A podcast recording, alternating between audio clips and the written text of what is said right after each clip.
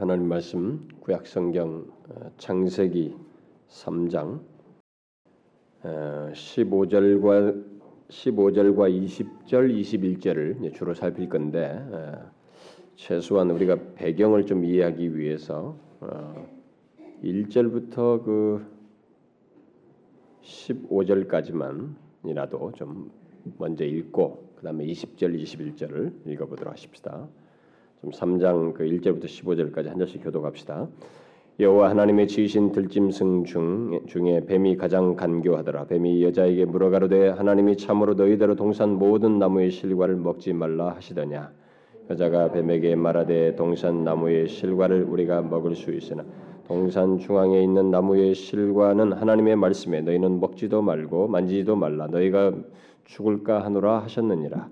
뱀이 여자에게 이르되 너희가 결코 죽지 아니하 너희가 그것을 먹는 날에는 너희 눈이 밝아 하나님과 같이 되어 선악을 알 줄을 하나님이 아심이니라.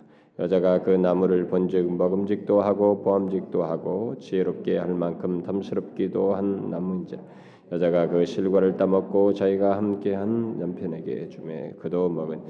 이에 그들의 눈이 밝아 자기들의 몸이 벗은 줄을 알고 무화과 나무 잎을 엮어 치마를 하였더라 그들이 날이 서늘할 때 동산에 거니시는 여호와 하나님의 음성을 듣고 하나님과 동산 나무에 숨 여호와 하나님이 아담을 부르시고 그에게 이르시되 네가 어디 있느냐? 가로되 내가 동산에서 하나님의 소리를 듣고 내가 벗었으므로 두려워하여 숨은 가라사대 누가 너희 벗었음을 어, 네게 고하였느냐? 내가 너, 너더러 먹지 말라 명한 그 나무 실과를 네가 먹었느냐 아담이 가로되 하나님이 주셔서 나와 함께하게 하신 여자 그가 나무 질과 주므로 내가 먹었나이다. 여호와 하나님이 여자에게 이르시되 네가 어찌하여 이렇게 하였느냐 여자가 가로되 뱀이 나를 깨물어 내가 먹었나이다.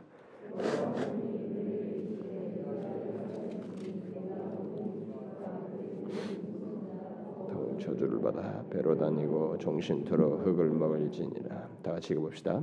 내가 너로 여호와 여자와 원수가 되게 하고 너의 후손도 여자의 후손과 원수가 되게 하리니 여자의 후손은 내 머리를 상하게 할 것이요. 너는 그의 발꿈치를 상하게 할 것이니라 하시고 자 20절 21절 다 같이 읽읍시다. 시작. 아담이 그 아내를 하와라 이름하였으니 그는 모든 산자의 어미가 됩니다 여호와 하나님이 아담과 그 아내를 위하여 가죽 옷을 지어 입히시니라 자, 오늘 살필 말씀은 그 15절 그다음에 20절 21절입니다. 내가 너로 여자와 원수가 되게 하고 너희 후손도 여자의 후손과 원수가 되게 하리니 여자의 후손은 내 머리를 상하게 할 것이요 너는 그의 발꿈치를 상하게 할 것이니라 하시고 아담이 그 아내를 하와라 이름하셨으니 그는 모든 산자의 어미가 됩니다라. 여호와 하나님이 아담과 그 아내를 위하여 가죽 옷을 지어 입히시니라. 자, 우리는 계속해서 지금 우리를 향한 하나님의 은혜에 대해서 어, 살피고 있습니다. 지난 두 시간은 서론적으로 어, 하나님의 은혜가 얼마나 아, 놀라운지, 왜 많은 사람들이 Amazing Grace라고 하는지, 얼마나 왜 하나님의 은혜가 그렇게 감탄사를 어, 유발시킬 만큼 놀라운지, 그 수혜자들, 혜택자들에게 그런 그 놀라움을 자아낼 만한 그 이유가 있다는 것을 서론적으로 좀 간단히 얘기했죠. 하나님의 은혜가 우리의 구원과 전 삶에 미쳐서 베풀어진다는 사실, 그야말로 구원의 시작부터 어, 구원의 여정과 그 완성까지 하나님의 은혜는 마르지 않고 우리를 향한다고 하는 사실을 살폈습니다. 자, 그러면 이제부터 예수 그리스도 안에 있는 그 하나님의 마르지 않고 어, 마르지 않는 그 충만한 은혜, 또 그의 영원하고 완전한 은혜를 이제 좀 더 세부적으로 구체적으로 어, 살펴보려고 합니다. 저는 그것서 이 이제 세부적으로 살피기에 앞서서 제일 먼저 그, 이 최초의 사람 아담과 하와 우리가 은혜를 말할 때 최초 인간을 향한 은혜를 말할 때 우리 인간의 그 최초의 그 사례인 이 아담을 향한 하나님의 은혜를 알아야만이 결국 그는 인간의 대표자이기도 하고 그 배경 속에서 우리는 하나님의 은혜의 정확한 의미를 우리에게 주어진 하나님의 은혜를 알 수 있기 때문에 그래서 이 최초의 사람 아담과 하와가 타락했을 때 하나님께서 그들에게 보이신 은혜를 먼저 살펴 살피기를 원합니다. 아, 사실 아담은 모든 사람 곧 우리 우리의 그 어, 모든 인간의 대표자이기 때문일 뿐만 아니라 어, 타락한 그를 향한 하나님의 은혜야말로 죄악 가운데 있는 우리를 향한 하나님의 은혜, 그야말로 값없이 주어지는 은혜를 잘 보게 하는 원형이에요. 어, 아주 그 생생한 그 장면이기 때문에 이것을 먼저 살피려고 합니다. 어, 본문은 우리가 지금 읽은 내용은 어, 타락한 아담과 하와가 어떻게 하나님의 은혜를 입게 됐는지를 말해주는 음, 말해주는데 어, 동시에 범죄한 우리들이 우리도 죄 중에 태어나서 죄를 범한 상태에 있던 우리들 우리들이 어떻게 하나님의 은혜를 입게 됐는지 또한 말해주는 아주 귀한 말씀입니다. 특히 죄악 가운데 죽을 수밖에 없었던 우리들이 어떻게 하나님의 특 특별한 은혜, 곧 구원의 은혜를 입게 되는지를 어, 그 말해주는 어, 원형이라고 할 수 있어요. 어, 제가 이 특별한 은혜를 말하는 것은 음, 그 일단 죄에서 구원하는 은혜, 죄에서 어떤 대상을 특별히 구원하는 것은 그런 은혜를 이제 입었다는 면에서 이게 특별한 은혜라는 말을 제가 쓰는 것입니다. 그리고 이 특별한 은혜라는 말을 제가 쓸 때 여러분들이 용어를 조금 미리 아셔야 앞으로부터 쭉 전개되는 모든 내용 속에서 은혜에 대한 이해가 점점 깊어지게 됩니다. 제가 이 은혜에 대해서 서론 개괄적으로 한 뭐 몇 개월을 하게 될지 모르겠습니다만 하고 나면 이제 구원에 대한 내용들을 세부적으로 들어가게 되지 않을까 싶은데 특별한 은혜라고 제가 말을 했을 때는 그것은 모든 사람이 다 받는 은혜를 모든 사람이 은혜를 입는 것은 그런 어, 모든 사람이 그런 특별한 은혜를 입는 것은 아니다는 말을 내포하는 것입니다. 아, 물론 여기 아담과 하와 하와의 그 어, 케이스는 이 지금 이 여기 아담과 하와가 은혜를 입는 이 내용은 인간의 대표성을 갖고 있기 때문에 보편적으로 모든 사람들에게 베풀어지는 일반적인 은혜도 이 내용도 담고 있고 동시에 그를 죄에서 구원하는 특별한 은혜에 대한 내용도 함께 있습니다. 여러분들이 교회 속에서 신앙생활 해오면서 이제 무엇이든지 성경에서 어떤 진리를 말하게 될 때는 이렇게 간증하면서 그냥 이 듣기 좋은 얘기 해가지고 여러분들이 어, 재밌는 흥미끓는 이 얘기 듣고 아 은혜 받았다 감동다 이게 아니고 여러분들이 성경이 말하는 아주 중요한 진리들을 체계적으로 알아야 되기 때문에 부득불하게 이런 용어를 쓸 수밖에 없습니다. 그러니까 이런 용어들에 대해 생소하게 생각할 것 없이 자꾸 모르면 배우면 돼요. 아, 그래서 좀 구분할 필요가 있습니다. 어쨌든 이 아담은 두 장면이 다, 와, 다 나와 있어요. 인간의 대표이기 때문에 모든 인간에게 보편적으로 베풀어지는 보편적인 은혜 또는 일반 은혜의 모습 내용도 있고 동시에 그를 죄에서 특별하게 구원하는 특별한 은혜에 대한 내용도 함께 이 사람의 그 이 사람을 향한 은혜의 케이스에 다 내포되어 있습니다. 그래서 이제 뭐 여기서 일반적인 은혜, 보편적인 은혜도 말할 수 있습니다만은 제가 이제 앞으로 살필 내용은 사실 특별한 구원의 은혜예요. 네, 그것을 더 말하려고 하는 건데 실제로 이 아담에 대한 설명에서도 그것이 더 강조되고 있습니다. 특별한 구원의 은혜가 더욱 강조되고 있습니다. 그래서 이제 사실 그 일반적인 보편적인 은혜는 제가 구별하기 위해서 어, 다음 시간에라도 다다음 시간에도 제가 어, 덧붙이려고 합니다. 어쨌든 아담은 인류의 대표로서 어, 하나님의 보편적인 은혜와 특별한 은혜가 함께 나오고 있다는 것을 먼저 염두에 두면 되겠습니다. 그래서 그런 예로서 이 사람을 언급할 수 있어요. 그러나 제가 이 시리즈를 통해서 살피려고 하는 것은 죄악 가운데서 우리를 구원하신 하나님의 그 구원하는 은혜, 특별한 은혜를 초점을 맞춰서 하는 것입니다. 물론 우리들이 세상 모든 사람들에게 그 베풀어지는 일반적이고 보편적인 은혜 또한 알아야 돼요. 우리도 그것도 있거든요. 그런 은혜도 우리가 입고 있기 때문에 다른 예수를 구원받지 못하는 사람들을 향한 은혜라고만 말할 수 없어요. 우리들도 그런 은혜도 같이 있기 때문에 네, 그것도 덧붙이겠습니다만은 그러나 일차적으로 제가 강조하자는 것은 구원하는 은혜예요. 특별한 은혜입니다. 자 그러면 하나님께서 타락한 이 최초의 사람에게 어떻게 그 구원의 은혜, 그 특별한 은혜를 베푸시는지를 오늘 우리가 15절과 20절, 21절을 중심으로 해서 살펴보려고 하는데 자, 여러분 아담이 어떻게 타락했는지 잘 아시죠? 아담이 어떻게 타락했는지 아담은 어, 앞에 그 2장 음, 뭐 16절, 17절 말씀대로 하나님의 무한한 축복과 자유 속에서 하나님이 지으신 모든 것을 임의로 자기 임의로 다 이렇게 통치하면서 누릴 수 있었고 또 먹고 마시며 누릴 수 있었습니다. 그러나 선악을 알게 하는 나무의 실과는 먹지 말라는 말씀을 하나님으로부터 들었습니다. 하나님께서 그것을 이렇게 제한을 두신 것은 자신이 피조물이라고 하는 것을 기억하고 하나님이 될 수 없다는 사실을 알고 하나님으로부터 지음받은 존재인 것을 인식하고 하나님을 자신을 지으신 그분을 신뢰하라는 그런 의미에서 두신 것입니다. 뭐 이걸 가지고 해석을 남 어, 굉장히 다양하게 하고 무슨 마치 특별한 비밀을 가진 것처럼 사람들이 어, 뭐 이단들은 난리칩니다만은 1차적인 가장 기초적인 의미는 그거예요. 핵심적인 내용은 그런데 만일 그것을 먹는 날에는 정령 죽으리라고 하나님은 분명히 말씀을 하셨어요. 그러나 그는 그 하나님의 말씀을 믿지 않았고 그의 뜻에 순종치 않음으로써 이중적인 죄악을 범했습니다. 그러자 그에게 일대 혁명적인 변화가 생겼습니다.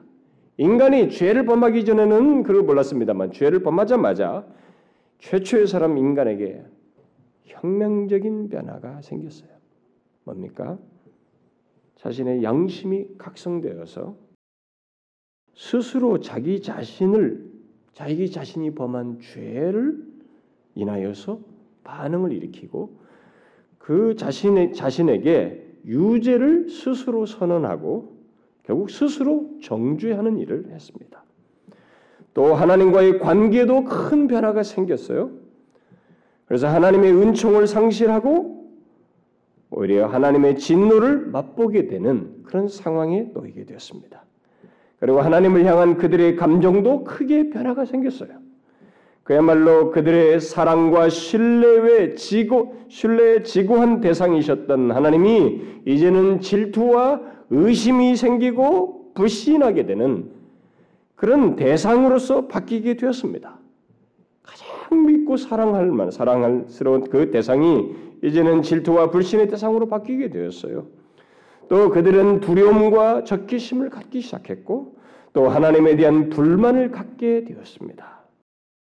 그들은 오늘 읽은 말씀대로 부끄러워했어요. 제가 우리가 배경적으로 읽은 것처럼 부끄러워하고 두려워했습니다. 그래서 부끄러움, 수치심과 두려움도 생겼습니다.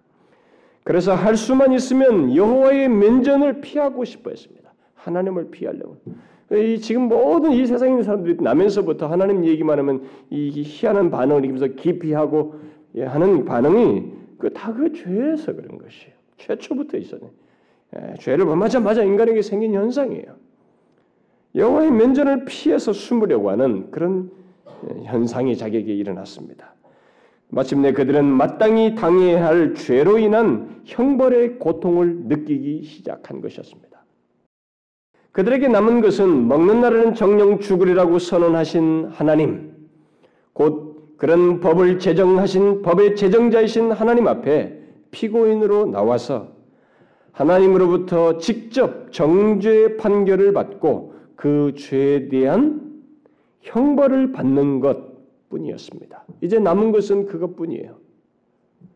그런데 바로 그렇게 해야 할 그 순간에 하나님께서 너무 희한한 일을 놀라웠고 기이한 일을 행하신 것이 오늘 본문 내용이에요. 하나님은 바로 그, 그 피고를 불러서 자신이 말씀하신 법 제정하신 그대로 정죄 판결 내리고 그 죄에 대한 형벌을 내려야 할 바로 그 순간에 그들의 구원을 위한 개입을 하셨어요. 먼저 하나님은 아담과 하와를 꿰 사단과 그의 후손에게 저주를 선언하시고 그 저주에 그를 저주하는 그 한복판에서 범죄한 아담과 하와를 향해서는 전혀 다른 태도를 보이셨습니다. 전혀 다른 선언을 하셨어요. 심판 대신 은혜로운 말씀을 하셨습니다. 곧 범죄한 그들 안에서 하나님 자신의 주권적인 목적과 자비를 드러내시겠다고 하는 구원 계획, 도저히 믿을 수 없는 은혜의 선언을 하셨어요. 그게 오늘 말씀입니다. 바로 오늘 읽은 3장 15절이 바로 그 내용이에요. 여러분 이 말씀을 생각 없이 읽으면 안 됩니다. 이것은 모든 신학자들이 굉장히 중요시 하기는 원복음이라고 흔히 말하는 그런 어, 말씀이에요. 이 말씀을 읽을 때는 우리가 이들이 타락한 상황, 그 죄를 범 타락해가지고 죄를 벌벌벌 떠는 그 정황 속에서 이 말씀을 하셨다는 것을 생각하고 읽어야 됩니다. 하나님은 먹는 날에는 반드시 죽으리라 이렇게 말씀하셨어요. 그런데 자기의 자기의 말을 믿지도 않고 순종치도 않는 자들, 그래서 스스로 정죄하며 죄의 결과를 두려워하는 우리의 대표자 아담과 하와에게 하나님께서 이 15절 말씀을 하신 거예요. 얼마나 뜻밖입니까? 아니 얼마나 경이롭고 놀라운 은혜냐는 거예요. 이 말씀을 하신 하나님을 생각하며 우리가 그 앞에서 읽었던 그 8절 이하를 쭉 보면은 두려워서 숨은 그들에게 하나님께 다가가셔서 네가 어디 있느냐 아담아 네가 어디 있느냐라고 이 부르신 것은 결국 뭐예요? 이 15절 말씀하신 것을 생각하면 그 부르시고 그에게 다가가셔서 이 부르시는 것이 다 뭐예요? 은혜의 부르심이었다는 것을 보게 됩니다. 회복을 위한 부르심이었어요. 하나님은 범죄한 자들에게 은혜로 은혜로 다가가셨고 부르셨으며 거기서 멈추지 않고 구원까지 말씀하셨습니다. 이 정황을 보면 다른 말로 표현할 수 없어요. 이것은요. 정말로 놀라운 은혜인 것입니다. 범죄하고 두려워 숨은 아담과 하와에게 이 본문 15절을 말씀하신 하나님의 이 행동, 은혜라고밖에 말을 할 수가 없어요. 잘 보시면 하나님은 사단과 그의 후손에게 저주한 뒤에 본문 15절에서 아담과 하와를 즉시 죽게 하시는 말씀을 하시는 것 대신에 후손 얘기를 하십니다. 죽게 하는 게 아니라 후손 얘기를 하셔요. 여자의 후손, 후손 얘기를 하십니다. New King James Version에는 그 2장 17절에 네가 먹는 대로 정녕 죽으라는 그 말을 이렇게 번역했어요. 네가 그것을 먹는 그날에 반드시 죽을 것이다. 이렇게 번역했어요. 먹는 그날에 반드시 죽을 것이다. 이렇게 하나님 말씀하셨다는 거예요. 그런데 하나님은 그렇게 하지 않고 그들의 후손에 대해서 지금 말씀하시고 있어요. 결국 그 말은 하나님께서 즉시 죽게 하지 않고 그들의 생명을 연장하고 있을 뿐만 아니라 그 상태에서 그들을 향해 여전히 아니 계속해서 은혜를 베풀 것을 시사하고 있습니다. 그런 개인적인 내용 정도가 아니고 하나님은 한 걸음 더 나아가요. 여자의 후손을 통해서 사단의 머리를 상하게 하는 구원 계획, 그 세상을 구원하는 구원 계획까지 내포해서 말씀하십니다. 사람들이 이 내용을 쉬운 줄 알지만은 어떻게 조금만 제대로 설명하려고 하면 좀 어려워해요. 근데 이해를 잘 하셔야 됩니다. 우리가 은혜를 이해하려면 이 최초의 내용의 기초에서 은혜를 이해해야 됩니다. 지금 하나님께서 이 아담에게 다가와서 아담 개인에게 생명 연장하시고 그에게 후손 얘기하시는 걸 넘어서서 심지어 그 여인의 후손을 통해서 사단의 머리를 상하게 하는 구원 계획, 세상을 구원할 구원 계획을 말씀하시고 있어요. 우리는 이 같은 하나님의 은혜의 행동을 생각해 보아야 됩니다. 곰곰이. 여러분들은 이걸 이해하십니까? 하나님의 이 같은 은혜의 행동을 말입니다. 아마 아무도 다다 이해하지 못할 거예요. 제가 지난 시간에 말한 것처럼 정죄와 심판의 자리에서 구원 계획을 말씀하시는 이 거룩하신 하나님의 행동, 그분의 은혜로우심을 여러분 우리가 어떻게 다 이해할 수 있겠어요? 어떻게 그것을 가히 다 헤아릴 수 있겠습니까? 이것은 그저 우리 쪽에서는 뭐 존 뉴턴이 말한 것처럼 놀랄 뿐이에요. 기이하다고 말할 수밖에 없는 것입니다. 어쨌든 하나님은 여기서 보이시고 있습니다. 자신의 은혜가 얼마나 주권적인지를 보이고 있어요. 하나님 편에서 하나님 편에서 보이시는 주권적인 행동에 의해서 우리에게 은혜가 베풀어지고 있다는 것을 보여주고 있습니다. 하나님께서 하나님 편에서 은혜를 베풀지 않으면 모든 것이 끝이 되고 끝이 될 그 상황이에요. 그렇죠? 그래서 하나님의 은혜는 주권적이에요, 여러분. 하나님 편에서 뭔가 하시지 않으면 은혜를 베풀지 않으면 우리는 뭐 은혜를 입을 수도 없어요. 그저 우리는 영원히 죽을 수밖에 없는 자들입니다. 그런데 하나님 편에서 이런 일을 하고 있어요. 그래서 구원은 오직 하나님의 은혜다. 솔라그라티아라는 어? 옛날 종교학자들이 말을 한 것입니다. 여기서 아담의 이 공로와 수고가 하나도 의미가 없다는 것을 분명히 보게 됩니다. 여기서 무슨 의미가 있겠어요? 그가 여기서 뭐, 뭘 더하겠습니까? 아니 죽는 것밖에 없는데 그것이 구, 그것이 그가 뭐 보이는 어떤 공로나 수고가 그의 구원에 얼마나 도움이 되겠느냐는 거예요. 전혀 가치도 없고 필요도 없다는 것을 보게 됩니다. 이것은 우리 모두도 마찬가지입니다. 우리 모두 또한 그렇습니다. 하나님은 바로 그런 우리들에게 다가오신 것이에요. 우리는 우리 죄에 대해서 스스로 해결책을 가지고 할 수 없는 그런 자인데 우리에게 다가오셔서 예수 그리스도 안에서 구원의 은혜를 주권적으로 주신 것이에요. 베푸신 것입니다. 그 때문에 은혜가 놀랍고 충만하다는 충만이에 충만하다는 것이 충만하다고 말하는 것입니다. 자, 그러면 여기서 범죄한 아담과 하와에게 하나님께서 말씀하신 여자의 후손은 구체적으로 누구일까? 사단의 머리를 상하게 할 후손. 그러나 아담의 후손이 아니라 여자의 후손으로 지칭되는 후손. 누구겠어요? 그는 물론 여인의 후손으로 와서 사단의 통치를 파하고 그 통치에서 사람들을 해방시키시고 구원하실 메시아 예수 그리스도를 말하는 것이겠죠. 실제로 예수님은 처녀인 마리아 여인 마리아의 몸을 빌어서 이 땅에 오셨습니다. 그야말로 여자의 후손으로 오신 거죠.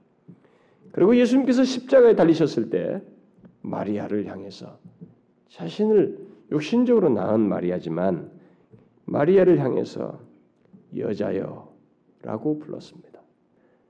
여, 여, 여, 자의 후손을 상기시키는 것입니다. 또 예수님께서 이 땅에 계실 때 자신을 인자, 사람의 아들이라고 이렇게 언급하신 것도 다 같은 맥락이에요. 이렇게 하나님은 독생자께서 여인의 후손으로 와서 사랑을 우리에게 예, 예, 베푸실 것. 결국 이 사단의 권세를 파하고 우리에게 사랑과 은혜를 베푸실 것, 구원하실 것을 이 절명의 순간에 말씀하셨습니다.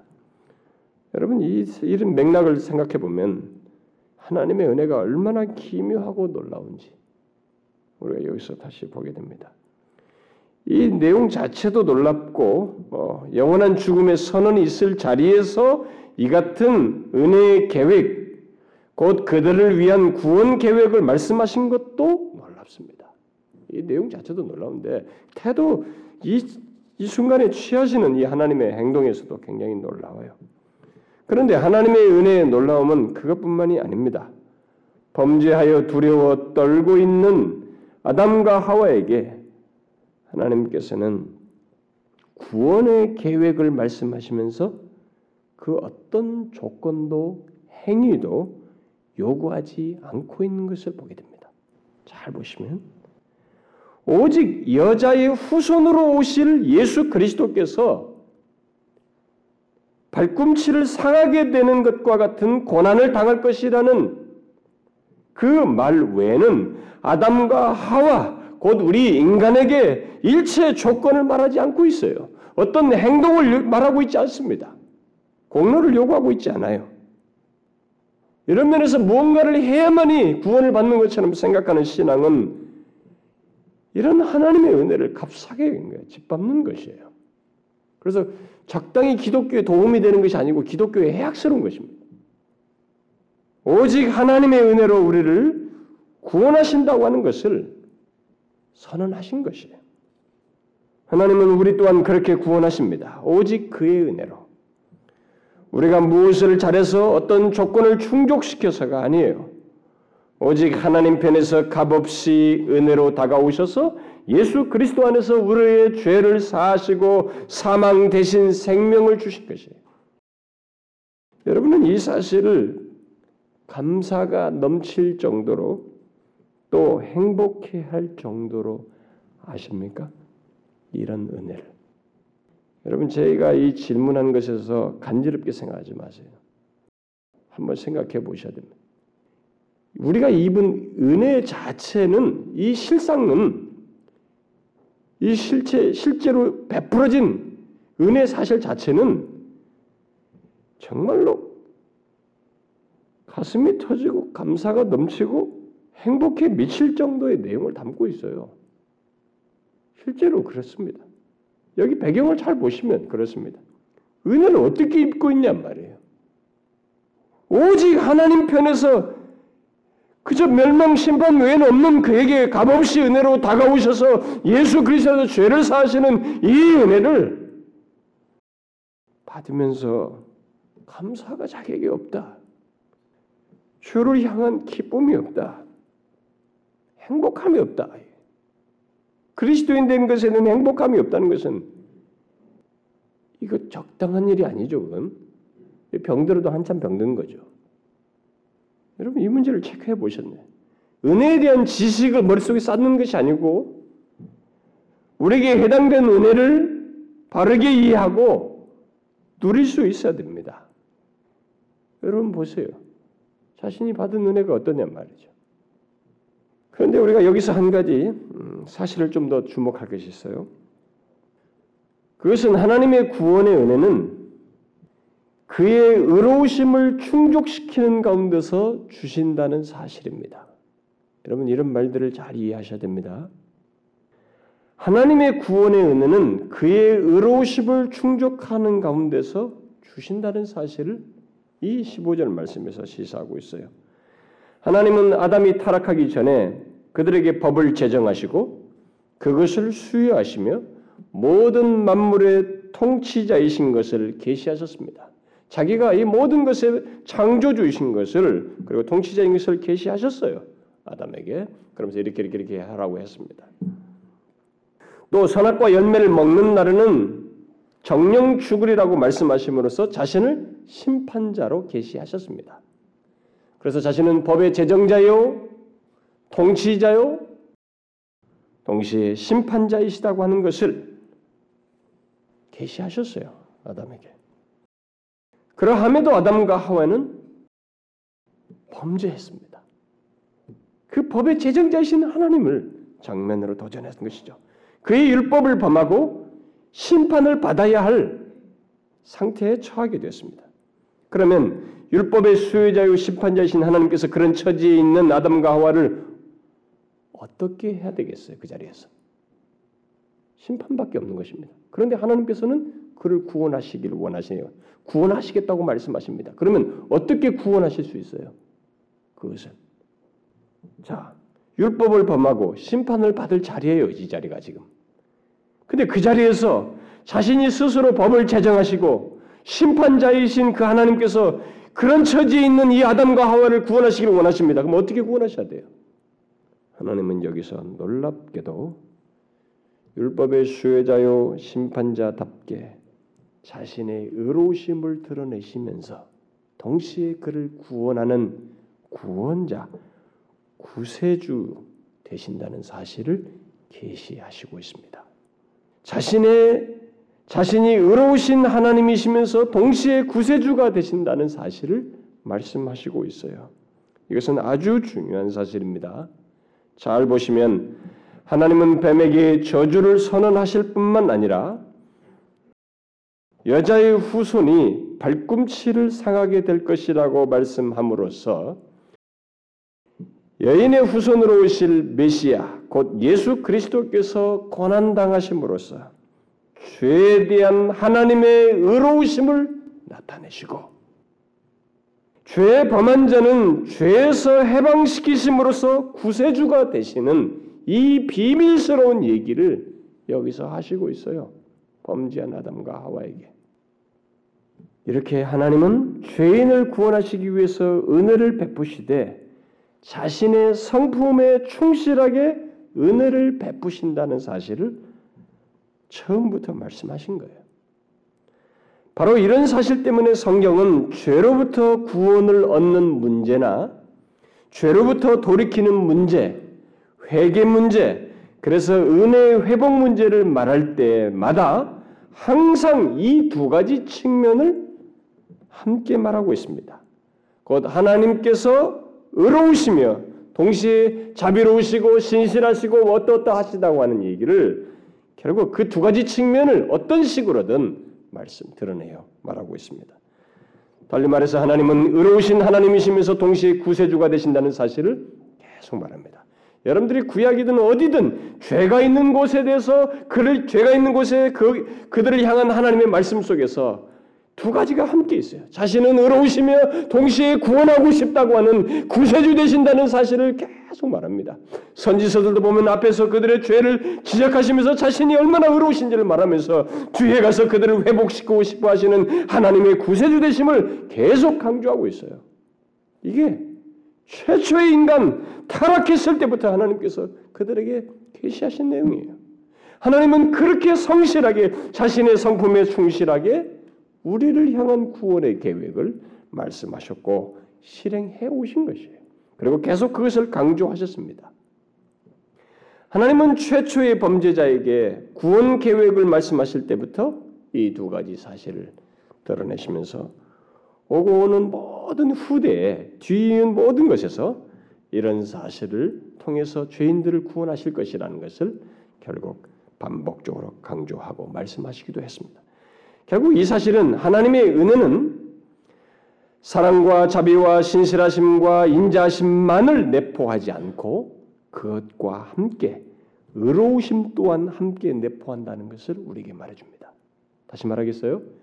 하나님의 구원의 은혜는 결국 하나님의 은혜는 모든 은혜는 의로우심과 동시에 사랑, 자비, 신실하심, 인자하심, 그 구세주 되심의 그 모습이 함께 내포된다라는 것을 말씀하고 있다는 것입니다. 오해하지 말아야 됩니다. 우리가 이 부분에 대해서. 이것은 아주 중요한 사실이에요. 여러분들이 이 사실을 기억하고 성경을 보시면 죄에서 돌이키라는 말을 할 때마다 특별히 그런 내용들이 강조될 때 하나님의 의로우심과 그의 자비하심이 항상 함께 이렇게 표현되고 있는 것을 보게 됩니다.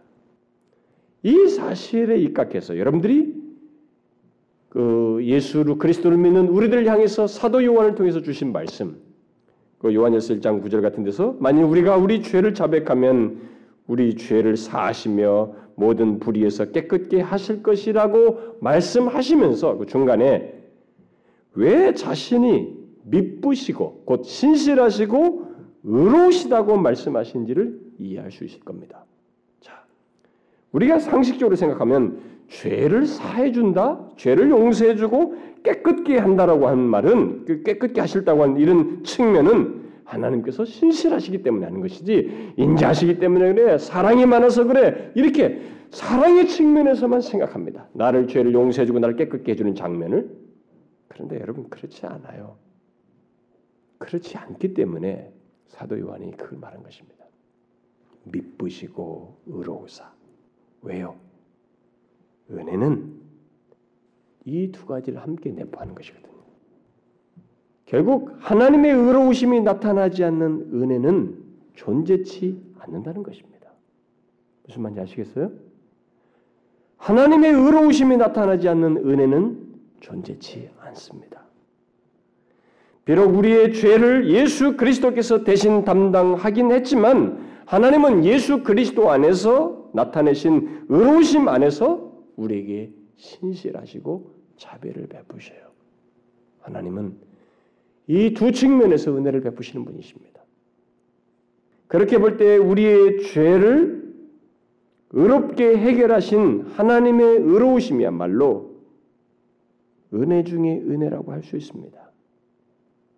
예수 그리스도 안에서 자신의 의로우심을 의로우심을 나타내시며 동시에 우리를 죄에서 구원하시는 그 비밀스러운 은혜야말로 정말로 놀라운 은혜라고 말할 수 있습니다.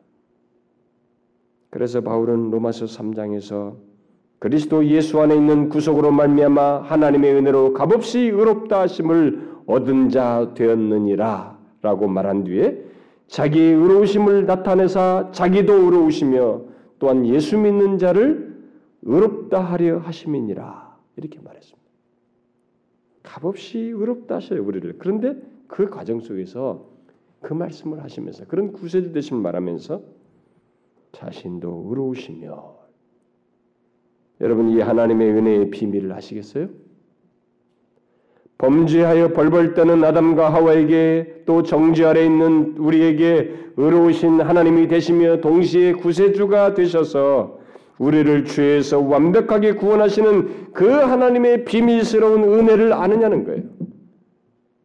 여러분 이 비밀스러운 은혜를 아십니까? 우리는 앞으로 이 하나님의 은혜가 얼마나 놀라운지 정말로 우리의 정서를 뒤흔들고 우리의 입술을 벌리게 하며 우리의 삶과 행실을 생길, 생기게 한다는 것을 깨닫게 될 것입니다. 그러나 그럼에도 지난 시간에 말한 것처럼 우리가 깨닫고 인지하는 하나님의 은혜는 이 공간 전체를 하나님의 은혜라고 할 때 이 가운데 있는 먼지 몇 개에 불과한 것입니다. 우리는 계속 알면서 놀라겠지만 우리가 놀라게 되는 은혜의 소스 인지 정도는 이그 넓은 공간에 먼지 몇 개에 불과해요. 그 말은 우리에게 베풀어진 하나님의 은혜 자체는 베풀어진 은혜의 내용 자체는 가히 형용할 수 없을 만큼 크다는 것입니다. 크다는 거예요. 이 아담과 하와를 통해서 우리가 생생하게 보게 됩니다. 아담과 하와는 자신이 깨달았던 못 깨달았던 하나님으로부터 엄청난 은혜를 입고 있었습니다. 그런 말을 듣고 있었어요. 그래서 일단 그들은 생명을 연장시켜 주시는 그 상황 속에서 그 은혜 속에서 하나님의 그 놀라운 구원 계획을 듣고 그것을 믿었습니다. 이 말씀을 3장 15절 믿었어요. 어디서 그 믿었다는 얘기가 나옵니까? 무, 무엇을 근거로 해서? 그것이 바로 20절이 말해주는 것입니다. 20절에서 아담이 그의 아내를 처음에 이 하와를 하나님께서 지어가지고 이렇게 아담에 붙였을 때 그애들 여자라 하리라 하리겠죠. 여자라고 불렀죠. 그런데 20절에서 이, 아, 이 아내를 뭘로 불러요? 하와라 그랬습니다. 그 말의 뜻은 생명. 가장 간단하게 말하면 생명. 우리말 번역대로 산자의 어미라는 의미로 이름을 지어줬습니다. 죽음이 선포되는 자리에서 하나님의 말씀을 듣고 하와를 생명이다. 산자의 어미다라고 이름을 지었습니다. 이 샘족의 샘족 언어의 관습을 생각해서 이 하와라는 문자를 이렇게 굳이 어, 더 고려해서 번역하면 하와라는 말의 뜻은 생명을 주는 여자라는 뜻이에요. 아담은 하나님께서 말씀하신 대로 생명이 확실히 아내를 통해서 있을 것을 믿었습니다.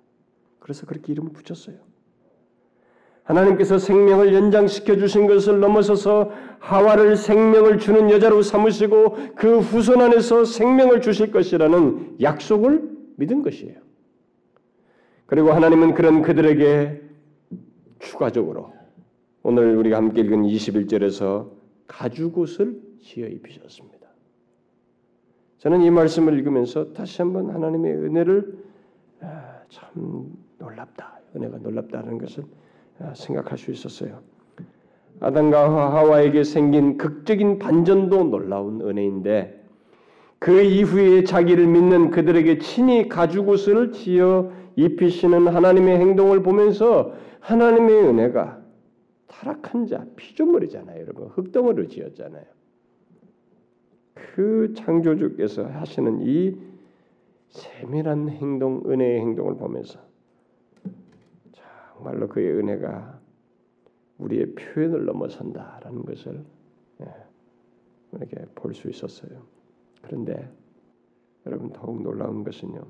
이 내용은 하나님께서 단순히 그들을 자상하게 따뜻하게 대해 주셨다는 면에서 놀라운 게 아니고 그 행동을 통해서 드러낸 드러내신 깊은 의미 때문에 놀랍습니다.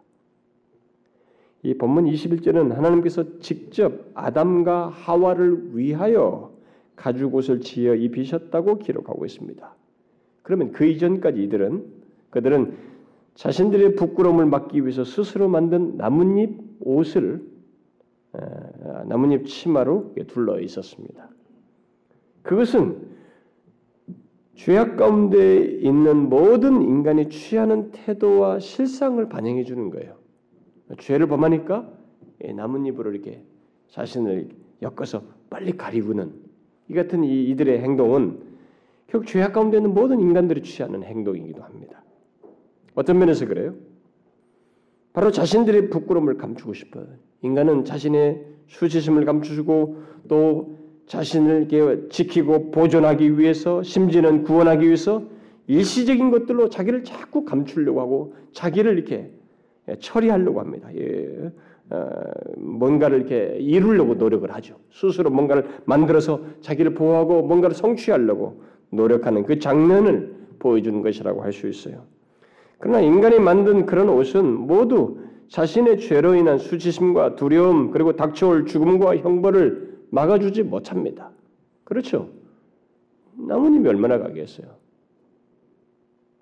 이것은 자신들의 죄를 그렇다고 해서 그것이 외면상이지만은 이 외면상 장면이지 수치심으로 생겨난 현상을 가지고 지금 감추는 거지 실제 자기 안에 있는 이 수치심, 죄로 인한 수치심과 두려움 그리고 이 뒤에서 오는 이 죄로 인한 형벌, 닥쳐올 죽음 그것이 나뭇잎으로 되겠어요? 감추어지겠습니까? 그럼에도 불구하고 사람들은 지금도 죄로 인한 수치심과 가책과 두려움 그리고 닥쳐올 죽음과 형벌로부터 벗어나기 위해서 부지런히 자기를 가리울 그런 나뭇잎을 스스로 만들고 있습니다. 이 세상의 종교들은 모두 그것을 부추기고 있지요. 그리고 사람들은 그런 종교들 속에서 스스로 옷을 만들어서 입으려고 하는 노력을 계속하고 있습니다. 그러나 본문 21절에서 보듯이 사람은 하나님께서 직접 준비하여 지어 주신 적절한 옷을 입을 때까지는 계속 불안정하게 되어 있습니다. 아니 옷을 입은 것이라고 할 수 없는 상태에 있게 되어 있습니다. 제 말을 잘 이해하셔야 됩니다. 하나님이 직접 준비하여 지어 주신 적절한 옷을 입기 전까지는 인간은 불안정해요. 안식이 안 생깁니다. 그리고 하나님 편에 볼 때도 하나님 편에서 볼 때도 옷을 입은 것이라고 할 수 없는 상태예요. 최초의 사람 아담과 하와는 본문의 상황에서 나뭇잎 이상을 생각지 못했습니다. 여기서 이 장면에서 짐승을 죽여 가죽옷을 만들어 입는다는 것은 알지도 못했고 상상할 수도 없었습니다. 바로 그런 그들에게 하나님께서 직접 가죽 옷을 지어 입히셨다는 것은 단순히 오래 입을 옷을 지어 입히셨다는 것 정도를 말하지 않습니다. 이것은 그것보다도 더 중요한 사실. 곧 사람은 하나님께서 직접 준비하여 옷을 입히시기까지는 하나님 앞에서 옷 입은 것이 아니고 아니 옷 입은 것이라고 할 수 없다는 사실을 말해 주는 것입니다. 아주 중요한 얘기예요. 다른 말로 하면 인간은 하나님께서 직접 준비한 옷을 필요로 하며 그렇지 않는 한 두려움을 느끼고 죄의 결과에 매일 수밖에 없다는 것을 말해준 것입니다. 무슨 말인지 아시겠어요? 제가 자꾸 중요하다고 중요하다는데 이거 다시 설명 안 하기 때문에요. 이것의 근거에서 다음에 설명할 것이기 때문에 여러분 이걸 이해하셔야 됩니다. 왜 하나님께서 이 같은 행동을 하셨는지 이해하셔야 됩니다. 연장선상에서 이해하셔야 돼요.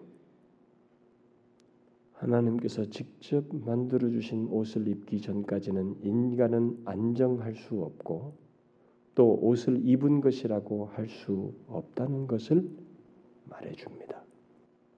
그렇다면 하나님께서 직접 준비한 이 가죽옷 곧 인간에게 필요한 이 가죽옷은 궁극적으로 무엇을 뜻할까?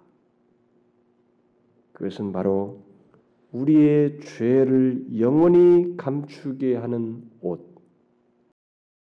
곧 하나님께서 직접 준비하신 의의 옷. 예수 그리스도로 말미암은 의의 옷을 시사한다고 할 수 있습니다. 시사하는 것이에요. 실제로 성경은 누구든지 그리스도와 합하여 세례를 받은 자는 그리스도로 옷 입었느니라 이렇게 기록하고 있습니다. 바울이 갈라디아서 말한 것입니다. 나중에 이것에 대해서 상세히 제가 살피겠습니다만 하나님은 독생자 예수 그리스도께서 우리의 죄를 그리스도께 우리의 죄를 전가하시고 그의 의를 우리에게 전가시키시는 일을 친히 준비하셨습니다. 예수 그리스도를 믿는 자는 그러면서 모두 하나님께서 준비하신 그 의의 옷, 예수 그리스도로 말미암은 의의 옷을 입은 자들이에요.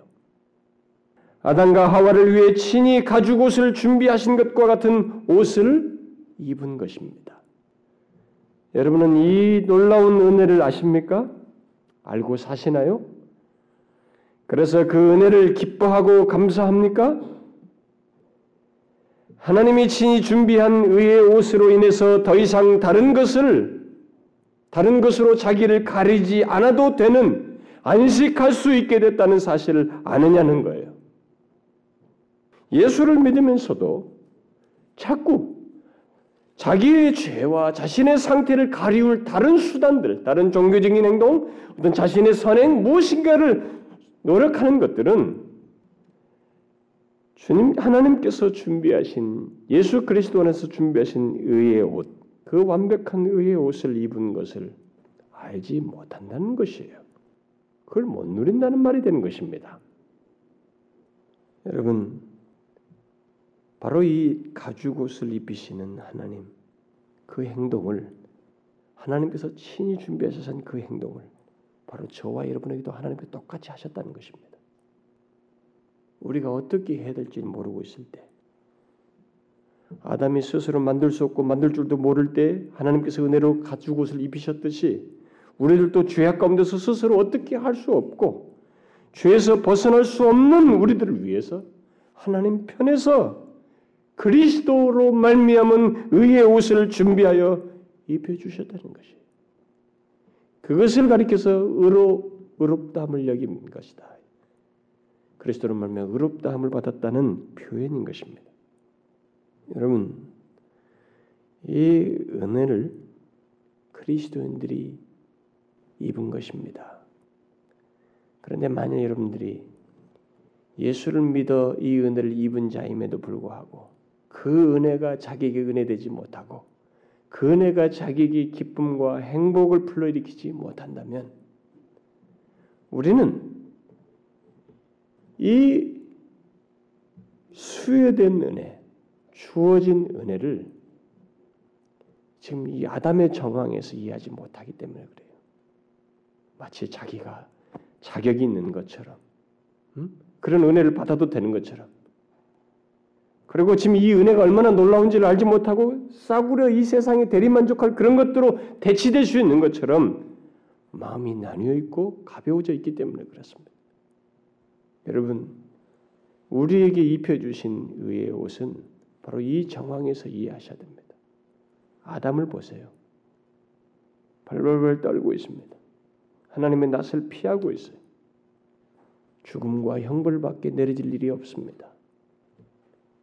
아무것도 할 수 없는 그자예요. 바로 그런 자에게 구원의 은혜를 선언하시고 여자의 후손을 말씀하시고 가죽 옷을 입히셨어요. 하나님께서도 하나님께서는 우리에게도 그렇게 하십니다. 우리는 예수 믿기 전에 원수였어요. 로마서 5장 말씀대로 원수 되었을 때 아무것도. 죄, 죄 가운데서 매 두려워하고 정죄감 느끼고 어떻게 할 줄 모르고 그렇게 살았던 우리들에게 내가 스스로 아무것도 할 수 없을 그때 예수 그리스도 안에서 우리를 의롭다 하신 것입니다. 의의 가죽 옷을 입히신 것이에요. 여러분 이 놀라운 은혜를 아십니까? 이 은혜 안에서 여러분 안식하시나요? 이 은혜 안에서 행복해 하십니까? 저는 여러분들이 이 은혜 안에서 안식할 수 있기 바랍니다. 예? 이 아담의 당황스러움 너무 은혜가 커서 자기에게 오셔서 지은 가죽 옷을 입히시는 하나님의 은혜를 입으면서 어찌할 줄 모르는 아담의 모습 그 은혜의 놀라움을 여러분 또한 똑같이 좀 알고 누릴 수 있기 바랍니다. 예수 믿는 것의 특권이 뭡니까? 그거잖아요. 그래서 모세가 이스라엘 백성들로 가난에 들어가서 하나님 백성들로부터 누릴 가난에 들어가서 하나님 백성으로 누리도록 하기 위해서 가난에 들어가기 전에 모세가 반복하면서 강조한 사실이 뭐야? 너희들에게 출애굽시키신 은혜 베푸신 그 하나님을 잊지 마라. 기억하라. 기억하라. 그 말이에요. 근데 오늘날 예수 믿는 사람들도 우리에게 의의 옷을 입히신 이 하나님을 잊는 것 같아요. 기억지 않는 것 같아요. 그래서 주님도 그랬잖아요. 자신 기억해라. 너희들이 성찬을 떼할 때마다 내가 십자가에서 피를 쏟은 것을 기억하라. 죄를 사하기 위해서 피를 쏟은 것을 기억하라. 우리는 이 의의 옷을 입었음에도 불구하고 그리스도로 말미암아 이 하나님께서 친히 지어 주신 옷을 입었음에도 불구하고 그걸 못 누리는 것은 우리들이 기억지 않는 것이. 어쩌면 이 대중문화가 우리를 더 기억지 못하고 다른 것을 오염시키는지 모르겠어요. 그래서 싸구려 이 연속극과 드라마 이 작가들의 이 장난에 정신이 놀아나면 안 돼요, 여러분. 사실은 그런 뭐 드라마 뭐 무슨 드라마에 무슨 누가 써가지고 뭐 난리가 되고 요즘 무슨 뭐가 인기고 이런 거 있잖아요. 그 작가들의 이 놀림이에요. 우리가 현실이 아직 되지 않았는데 앞서서 그런 현실들을 삼각관계 무슨 부부와 이런 얘기를 미리 만들어서 대중화시키는 아주 해악스러운 것입니다. 그런 것으로 뭐를 어지럽게 해서 행복을 그런 것에 빗대서 행복을 생각하는 이 오염된 생각 갖지 마시고 영원히 변치 아니할 의의 옷 하나님 편에서 준비하신 이 의의 옷으로 인해서 행복해 할 줄 알아야 된다는 것이에요. 은혜 때문에 하나님의 은혜 때문에 행복할 줄 알아야지. 이 싸구려 값지는 이 값싼 이 앞에 눈에 보이는 일시적인 것에 의해서 행복을 운운하지 말아야 된다는 것입니다. 하나님께서 발벌 떠는 아담에게 다가오신 것처럼 우리에게 다가오셨어요. 나는 예상도 못하고 아무것도 할 수 없을 때 나에게 다가오셔서 그리스도의 의의 옷을 입히신 것입니다. 친히 그가 준비해서 그 은혜를 입은 자가 그리스도인이에요. 얼마나 놀랍습니까, 여러분? 이 은혜가 행복하지 않습니까? 이 은혜 안에서 안식하기를 바랍니다. 기도하겠습니다. 어, 하나님 아버지, 우리에게 형용할 수 없는 그 은혜를 그리스도 안에서 허락해 주신 것을 감사합니다. 범죄한 자, 두렵고 떨어서 어쩔 줄 모르는 자, 그 아담과 같은 상황에 있는 우리들에게 신이 다가와서 사망 대신 생명을 말씀하시고 더러운 우리의 옷을 벗기시고 그리스도의 의의 옷을 입히시는 친히 준비하여 그 같은 은혜로운 행동을 하신 하나님의 은혜에 감사드립니다. 주여 우리가 너무 헛된 것들에 눈이 팔려서 정작 행복해하고 감사해야 할 이 영광스러운 은혜를 뒤로하고 다른 것에 마음을 빼앗겨 정작 감사할 줄 모르고 은혜에 취하지 못하는 이 어리석은 저희들을 용서하여 주시고 이 은혜를 날마다 기억하며 감사하고 찬송하는 저희들 되게 하옵소서. 의뢰 하나님의 이 은혜를 증거하는 저희들 되게 하옵소서. 예수 그리스도의 이름으로 기도하옵나이다.